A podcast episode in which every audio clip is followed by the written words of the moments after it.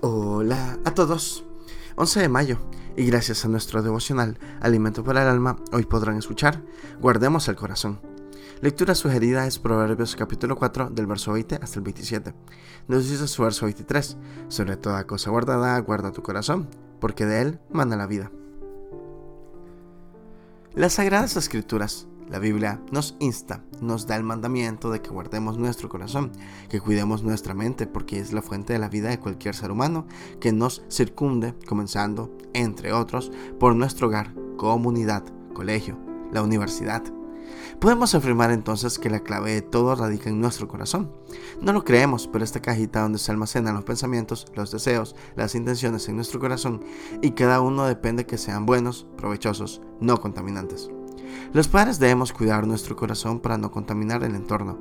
En ocasiones la familia es contaminada con nuestro vocabulario, actitudes, gestos, nuestro proceder e indisposición de ánimo.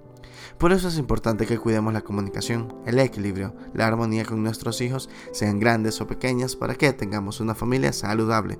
No como las llamadas familias disfuncionales, porque la disfuncionalidad no solo es cuando falta la figura de alguno de los padres en el hogar, sino cuando hay carencia de principios, valores morales y espirituales en quienes cuidan a los hijos, sea el padre, la madre, los tíos, los abuelos.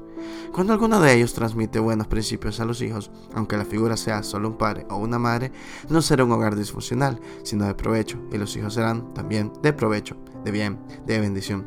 Serán también saludables tanto para la familia como para la sociedad. Serán hijos íntegros, sinónimo de un hogar saludable porque papá y mamá son íntegros. Devocional escrito por Carmen Mejías en Venezuela. Padres e hijos íntegros, hogares saludables. Muchas gracias por escuchar.